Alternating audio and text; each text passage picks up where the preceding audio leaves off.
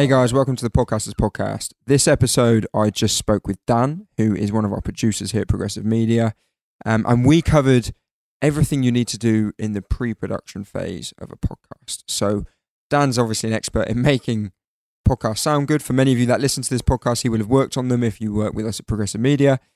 Um, but we really focused on what you've got to do pre-production wise and actually the start of recording. And this is kind of part of a two-parter because the next episode after this one is released will be the post-production element again with Dan. We recorded that straight after. So I'll now hand over to Dan to talk you through what equipment you need.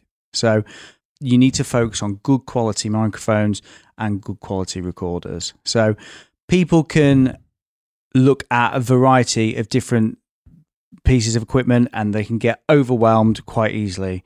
Just to bring it back to basics, dynamic microphones will work best for most people in their situations as opposed to condenser microphones. People nowadays can get decent dynamic microphones with XLR outputs like we've got here, or conversely, straight to USB. And that, in most cases, will eliminate the need for an external recorder, whether that be um, a Rode recorder or PodTrak P4, like uh, many of our clients use. So, what a trap a lot of people fall into is they see what other people are using on the internet, whether that be radio clips, whether that be um, YouTube clips, and they go, I've got to have that because they're using that. And because of that, people fall into the trap of, getting equipment that they don't know how to use. So a lot of radio stations they will traditionally use condenser microphones. They're a more sensitive microphone and people can get greater clarity from their voice, which is fantastic. But these people are using them in radio studios that are perfectly treated. They've got no bounce back from the environment, the hard surfaces on the walls. There's no traffic noise. It's not got their dog in the kitchen, like barking in the background. And so, these are people that have been recording for years as well, probably. They're way more trained than a newbie podcaster. Exactly, exactly. They know what they're doing. So, those types of microphones, although they are great quality, they can then pose a lot of problems to the new podcasters out there. So that's why we would recommend a dynamic microphone like we've got here that we're using. Um, and most people use now for podcasting because for a dynamic microphone, that you need to be a lot closer to them to speak. It picks up a lot less background noise. You get a bit of a warmer tone from a dynamic microphone as well.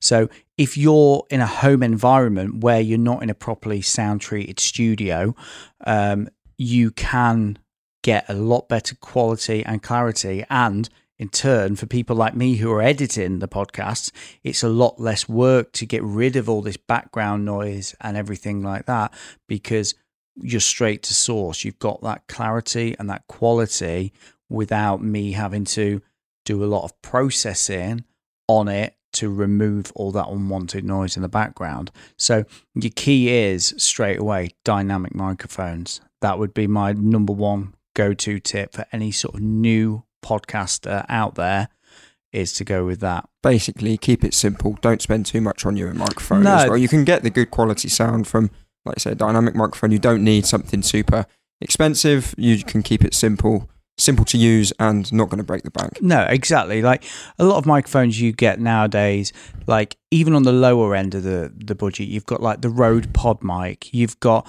the Samson uh, Q9U. They are decent podcasting microphones, dynamic microphones that aren't going to cost you the earth. I think at the moment the Rode PodMic is ninety nine pounds. The Samson up until before Christmas was ninety nine pounds. It's gone up to about one hundred and seventy now, but it's still a good lower end. But the diff- the difference is like with this Samson, the bonus with that is you've got USB out on it, so. If you haven't got a recorder, you've just got a laptop, you can just plug it into your laptop and you can either record straight to a, a program like Zoom or something like that if you're doing an interview situation, mm-hmm or you can download like recording software such as Audacity. It's free. You literally plug your microphone into your laptop or computer, whatever you're using, open up Audacity, click record, and then you're there, you're speaking, you can hear yourself back if you've got headphones on to make sure your levels and and the sound quality and clarity is there. So you you're eliminating so many factors that could cause issues that you don't need, especially when you're starting out as a podcast. There's always room for expansion, there's always room for upgrades, but those are the two basic things is a decent quality microphone and a decent way of recording. So whether it be your laptop or an external recorder. 100%. We, I mean, I've come across recently a few people that have spent thousands almost on their equipment and everything when you really don't need to spend that much to get started. You'd be better spending that money in, I mean, this is going to sound a bit biased because it's what we do, but in support or expertise or production help and getting cheaper equipment than spending all that money on equipment and having no idea what you're doing. Oh, what's, what's the saying? All the, all the, all the gear, no idea. that's the one. Yeah, that's the one I was looking for. and yeah, that's the thing. People get people get sidetracked by trends and and fashions. So if you look at any professional podcast, whether it's a Joe Rogan or whether it's like Logan Paul or Mike Tyson or whoever it is, these big names, every single one of them is using what's called a Shure uh, SM7B microphone. It's like the podcasting microphone at the moment. And they're great microphones. They're dynamic microphones, like I said, and they're great for podcasting. But you're talking nearly £300 microphone, and they're not USB um, they are just your standard traditional XLR. So you still need some sort of recording interface. So you've got additional costs on top there. And if you're spending all that money and you don't know what you're doing, you're not going to get the quality that you're seeing on these big world renowned podcasts because at the root of it, you still don't know what you're doing. Mm-hmm. So start small with decent quality equipment, but without breaking the bank, essentially, because everybody worries about, oh, I want to start a podcast, but I've got this cost involved and I need this. You don't need to break the bank to create good quality audio. If you listen to advice and like a production team like we provide here, if you follow that advice, there is no reason why you can't succeed in having a decent quality podcast in terms of audio quality. Mm. Whereas you're setting yourself up for financial failure, if nothing else, if you're going to spend all this money on top of the range gear and still Have get no, no yeah, you still got no idea on how to make the most of it.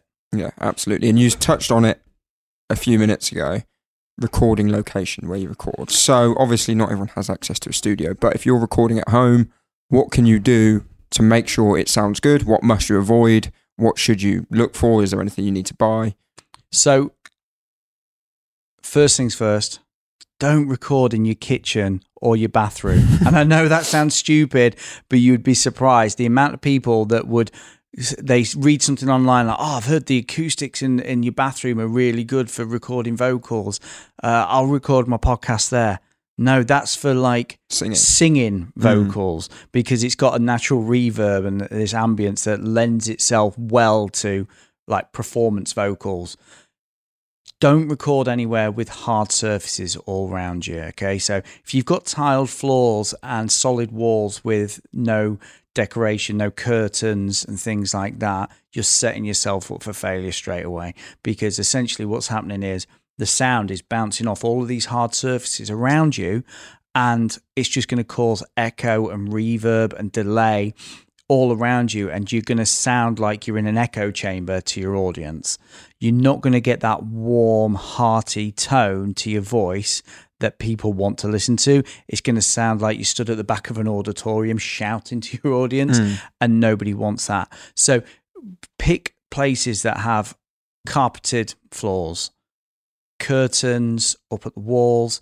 If you are recording in a space that doesn't have those things, try and adapt your surroundings to what you need. So, e- even if it means hanging up some blankets across the wall um, duvets. They I've heard people record under their duvets before. Yeah. You know, like when you're a kid and you make that little den, just kind of doing that, but to record. Yeah, yeah. It's it's it sounds silly, but it works um, because you you you you're muffling the sound. It's it's not being able to travel and bounce back and get that delay. The the soft surfaces, your duvets, etc. They're absorbing that, and that is what is going to give you that warmth of tone. You can also buy certain pieces of equipment like um, sound cages to go around your microphones and things like that. Um, but again, it's additional expense. What's going to cost you more? A sound cage for your microphone or an old duvet hung up on the wall? Do you know what I mean? It's it's it's false economy. If you again, you've got room to expand, you've got room to scale. You can always upgrade your gear later. Um, it's not a case of false economy. Some people think, oh well, if I'm upgrading it later, I might as well just buy it out straight away. Yeah, that might be the case, but you also need to look at the fact that you might never need to actually upgrade your gear because if you do it well to start off with, there's no need to. Hmm. I've I've got clients that record on a little lapel mic on their chest and it cost them 20 quid from Amazon into a little recorder and they sound great because they know how to use the technology that they've got.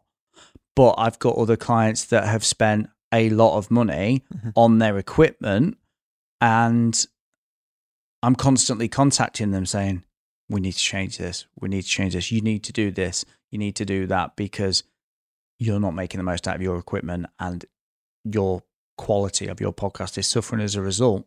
So, again, I'm a big person on not spending when you don't have to. No, so you can get the equipment quite cheap. You just need a room that isn't full of hard surfaces, like you say, soft surfaces. Is it also true that smaller rooms are better than bigger rooms? Yeah, because essentially you've got less distance for the sound to travel. So if the sound is bouncing back off stuff, if it's bouncing off a wall that's here, that time is shorter. So therefore, if you've Mm. got any echo or any delay, it's minimal and you won't notice it. But whereas if it's got to travel to the other side of a massive room, hit that wall, then come back, you're going to get more of a delay. Yeah. Now, it might sound quite over the top, but that is the science behind it. Obviously, it's, you're not going to speak and it's going to come back two minutes later.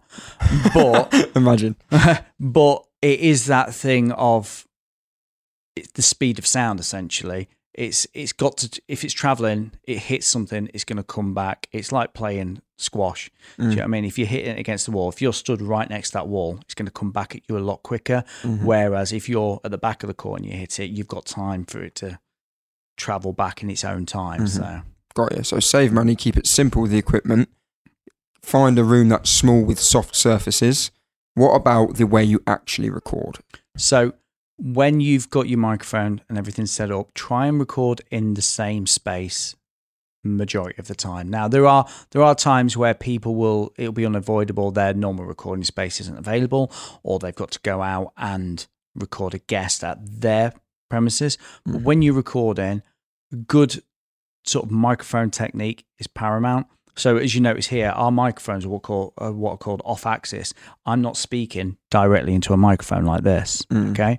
That's because when you speak directly into the microphone, you're blowing air straight into the capsule of the microphone. And essentially, the way a microphone works, it's a thin diaphragm that when you speak, it vibrates. Now, if you're speaking directly into it, you've got more chance of blowing air and you get what's called plosive sound. So if you hear these big Peas. P's and Yeah. things like that, you're pushing air into a microphone. And by having it off axis, you're reducing that straight away. Then you've got other things like you can see here, we've got the phones. Well, we can see. I feel bad for some of the guys and girls listening that can't see what we're on about. Just We've, we've got us. we've got foam foam uh, foam covers over the top of our microphones that will reduce wind noise and these plosive sounds. You'll also see, obviously, people using pop shields in front of their microphones. Again, it does the same thing. It dissipates the air, so as you as you're blowing air out of your mouth, it stops that harshness hitting the capsule. It sort of just breaks up the air, so you still get the sound, but you don't get the air force into it. And by doing simple things like that, it can vastly improve your uh, your recording quality. Also, when you're recording in the same spaces, it provides that consistency every time. You're not having to reset up your equipment every time. You're going to get same sound quality from episode to episode. Whereas if you're um, if you're changing your setup every time, you might get one that sounds really nice and warm and and close, and then you'll get another episode that sounds like you stood on the top of a mountain somewhere because your surroundings have changed. So consistency is key to keeping that that quality and after a time it's what your audience become accustomed to. So if they expect a certain quality of you, as soon as you do an episode that's not they're going to notice. So we need to make sure that you keep that consistency. And the final thing is really your distance from a microphone. Mm-hmm. So dynamic microphones, they tend to need you to be a little bit closer. Whereas your condenser microphones are a lot more sensitive. You can be a lot further away. Um, but because they're more sensitive, as I said before, you're picking up a lot of background noise and things like that. So your dynamic microphones don't make the mistake of again seeing what people are doing on YouTube. They might be using a condenser microphone and they're about a foot or two foot away and they're still being picked up nicely. People make the mistake of thinking, oh, yeah, I can do that with my microphone, but they've got a dynamic microphone. You can't do that, and it's not going to pick you up very much. Mm. So then people turn the gain controls up on their on their equipment to compensate, but by doing that, you're going to get background noise, you're going to get yeah. hiss and things like that. Whereas the easier option is to move, move a foot closer. Yeah, it's it's not rocket science.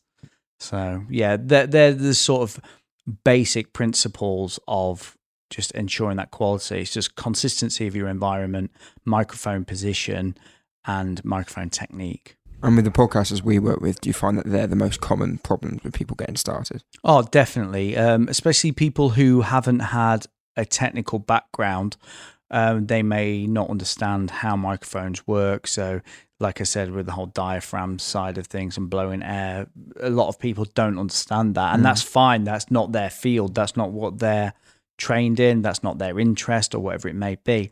Um, so, yeah, a lot of the time, 99% of the times if I've listened to recordings and they've not been right, it's either a distance problem or an environmental problem. They're either too far away from the microphone, so they're really faint, or it sounds echoey and and distant because their environment is poor. I mean, people really don't appreciate how important this element is. I mean, even those that we work with think, oh, everything could be fixed in post production. I'm sure that's a frustration for you. is there's some things you simply can't fix. You can't get rid of those builders outside your lounge window. Do you know what I mean? yeah, I'm not. I'm not being funny. I had somebody send me a podcast just before Christmas, and their guest was on a building site.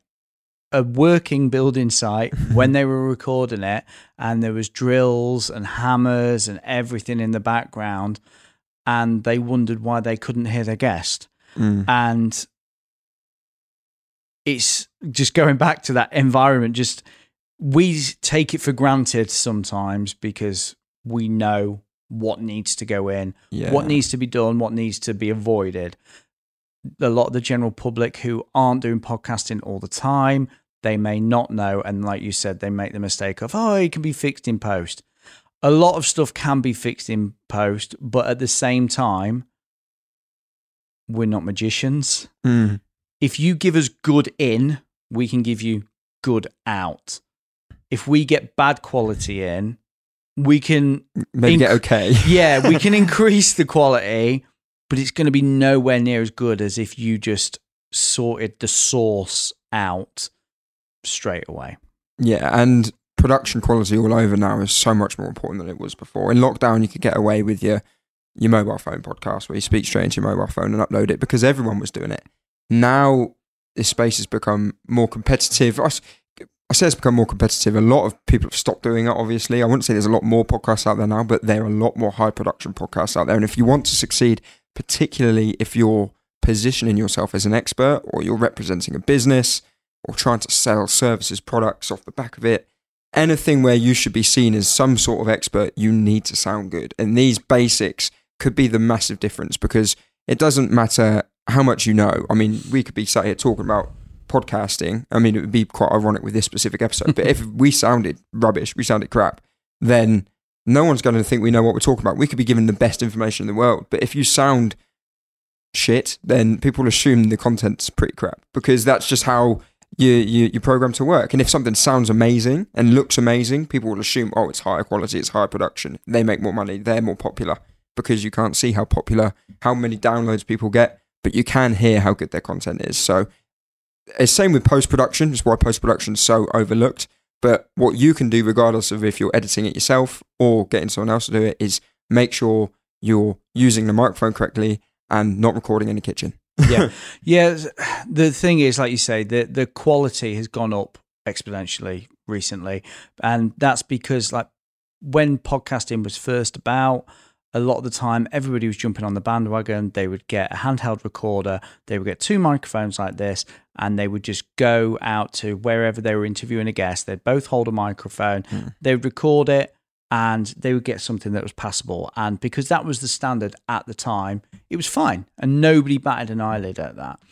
But then, especially like you say, since lockdown, we had a few people recording bits on their phones and stuff like that.